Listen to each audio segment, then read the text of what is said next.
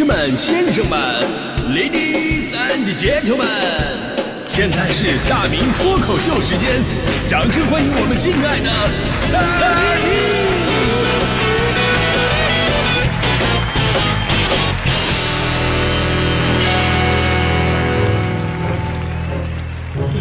好，欢迎各位来到今天的大明脱口秀，我是大明啊。这个北方呢，进入到冬天，突然让我想到小的时候一些场景啊。我记得以前东北的冬天很冷，暖气呢那会儿烧的也不是很好，然后很多家里边还烧那种地炉。然后我爸呀，有一天突然跟我说，他他有床那个火龙被，特别暖和。啊，火龙被嘛，顾名思义，说被子里有条火龙啊。还说带我去看啊，然后呢，我钻进被窝，我爸在那抖被子，顿时里边无数道闪光啊。于是我特别羡慕我爸爸有床火龙被，直到后来长大了，我才知道那玩意儿叫静电啊。啊我抖我也有这个。呃，今天呢，咱们说的是你那个神奇的体质嘛，对吧？这个确实有的人呢，真的很有意思。就每个人看起来普普通通，好像大家伙都差不太多，但是仔细分析，你会发现每个人都拥有着不同的神奇体质，在某些方面真的可以说是天选之子。就他们身上往往拥有着特别神奇的磁场，可以让你在某些方面绝对的与众不同。比方说那种招猫逗狗体质，一般人走路呢，猫见你来了都躲着走。那有的人天生就是能把猫吸引过去。我们小区就有这样的，一出现猫都出来围着他。后来我分析，这位是不是可能在那个海鲜市场工作？这个啊，还有那个玩骰子必输体质，你听起来就特别的惨。我有个朋友就这样的，年轻的时候呢，喜欢啊摇骰子喝酒。不管有没有什么技巧的那些玩法，哪怕就是完全碰运气赌大小那种的，这哥们都是逢骰子必输。后来自己都放弃了，到酒吧直接开喝，减少不必要那些过程。啊 除此之外呢，常见的还有什么中奖体质啊，大奖小奖多少都能中点啊，还有雨人体质，平时你看不出来，但凡是有户外活动了，带上他十次有八次能赶上下雨，两次赶上雾霾。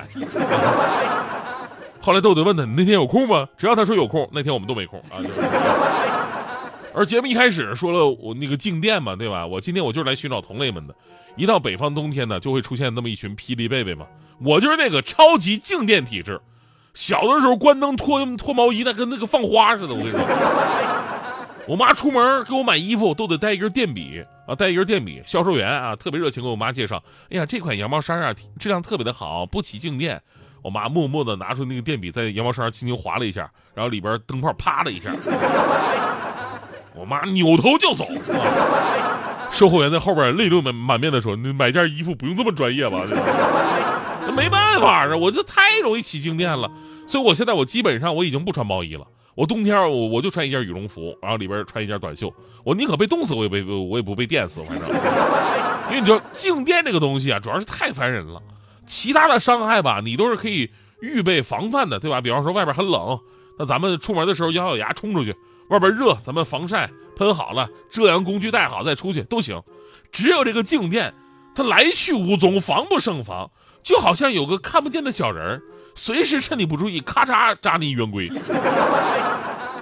主要吧，这个被电的场景实在是太常见了。你看，你开车门，啪被电一下子；你洗手，啪被电一下子；你拉窗帘，啪被电一下子；你在外面看一个小姑娘长得漂亮，你上去牵人家手，啪被打一嘴巴子。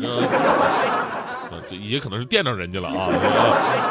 主要吧，不仅是电的那一下疼，就有的时候还耽误事儿啊。你比方说晚上刷手刷手机的，刷刷刷啊，终于刷到眼睛睁不开，酝酿好睡意，我准备睡觉了。紧接着三连动作就是关灯，把手机充电，睡觉。结果关好灯，刚拿起充电接口，啪一下子给我电醒了。电醒那也没什么办法，那就再刷一会儿吧，那就。我有一次更尴尬，更尴尬，在外面我看一个小孩特别可爱啊，为了上去我表达一下对他的喜欢喜欢的这种感觉，我就摸一下人家脸蛋儿嘛，很正常的一个动作。刚碰着小孩脸蛋，啪一下子，哎呀，然后小孩哇的一下子就被电哭了。那边家长喊：“怎么了，宝宝？怎么了，宝宝？”这小孩子说的：“那个胖叔叔拿针扎我的脸。”真的，你说这上哪说清去？大姐，我说是静电，你相信吗？所以呢，有没有跟我一样来自霹雳贝贝的家族啊？就是咱们这种静电体质真的伤不起。我跟你们说，就千万不要看不起静电，觉得哎呀，这静电不就是啪的一声疼的一下子吗？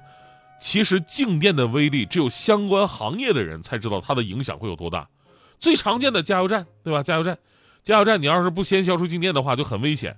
油雾与静电火花相遇，有可能会引发明火。江苏有一个女子就是因为自助加油的时候手上带静电，结果导致突然起火了，自己被烧伤。还有一个男子呢，因为穿着那种容易引起静电的化纤衣服加油，结果呢身上的静电真的就引燃油气，导致全身百分之七十被烧伤。所以冬天防静电比防火还要慎重，因为场景太多。再比方说化工企业，化工企业里边各种原材料产品都是易燃易爆的，有的甚至那种有有毒易污染，对吧？只要一个小小的静电火花都会引起爆炸。我再说一个职业，这个职业也特别害怕静电，您猜是哪个职业？我跟你说，就是我们广播电台。这个您肯定想不到，因为静电呢会造成我们直播间诸多设备的暂时短路。以前全国有很多类似的事件，有一个当事主持人是这么跟我说的：说当时他啥也没干，那天就是坐下之后推那个话筒的推子，结果刚碰到那个推子，就听砰的一声，操作台上灯全都灭了。电台主持人的反应有多快？就这个时候，四秒钟，如果你不发出声音，就算是播出事故。于是他坚强地打开了话筒，做了一期无喘气儿。无背景音乐，无广告，无片花，从头到尾纯口播的节目。所以前车之鉴啊，真的要好好防止静电。但是防的方法呀，其实有很多，甚至现在网上还有很多这个防静电神器，什么防静电手环啊，防静电喷雾啊，防静电笔啊。但是还有很多网友啊说试了之后啊，就大多数都不怎么好使。所以正确的防静电方法其实就那么几种。不用买什么东西，不用买什么东西，就那么几种：多喝水，多吃维生素，让自己的身体保湿保持湿润，减少皮肤干燥，还可以给你的环境加湿。多穿那种纯棉的衣服，避免橡胶材质的鞋底儿。当然了，还有一个好办法，就是养成习惯，别用手指头碰东西啊。碰之前呢，先用拳头怼一下，或者拿胳膊肘肘击一下啊。不同体质的人呢，真的无法理解静电体质的不同，不容易。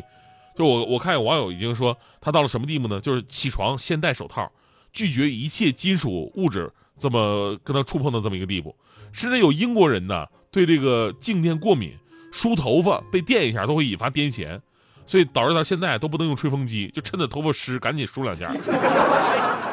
所以呢，你看啊，就是静电如此之可怕，我就决定了拯救一下我们这群静电体质的朋友们啊，就是大家伙的苦我都懂。只能发挥我的智慧了，在这里呢，给静电体质的朋友们推荐一个我新研发的一个产品，大名牌防静电神器啊！大名牌防静电神器，这这真不是吹牛啊，特别科学。我们都知道对付静电最好的方法就是导电，对吧？就像用拿个钥匙碰一下墙面，其实就是一种导电的方式。那这个方法呀，就是你得想起来，你还得从兜里把钥匙掏出来，你才能这么做。每次就特别的麻烦，有你也想不起来。那天我就突然从一部非常经典的香港电影当中，我受到了启发，于是我制作了这么一个防静电神器。呃，这神器是怎么制作的呢？我都可以教给大家。首先呢，找两个铁环，找两个铁环，啊，可以放大和紧箍的那种，然后呢，套在两只脚的脚踝上边，然后呢，再找一根粗的铁链子，把两个铁环连起来。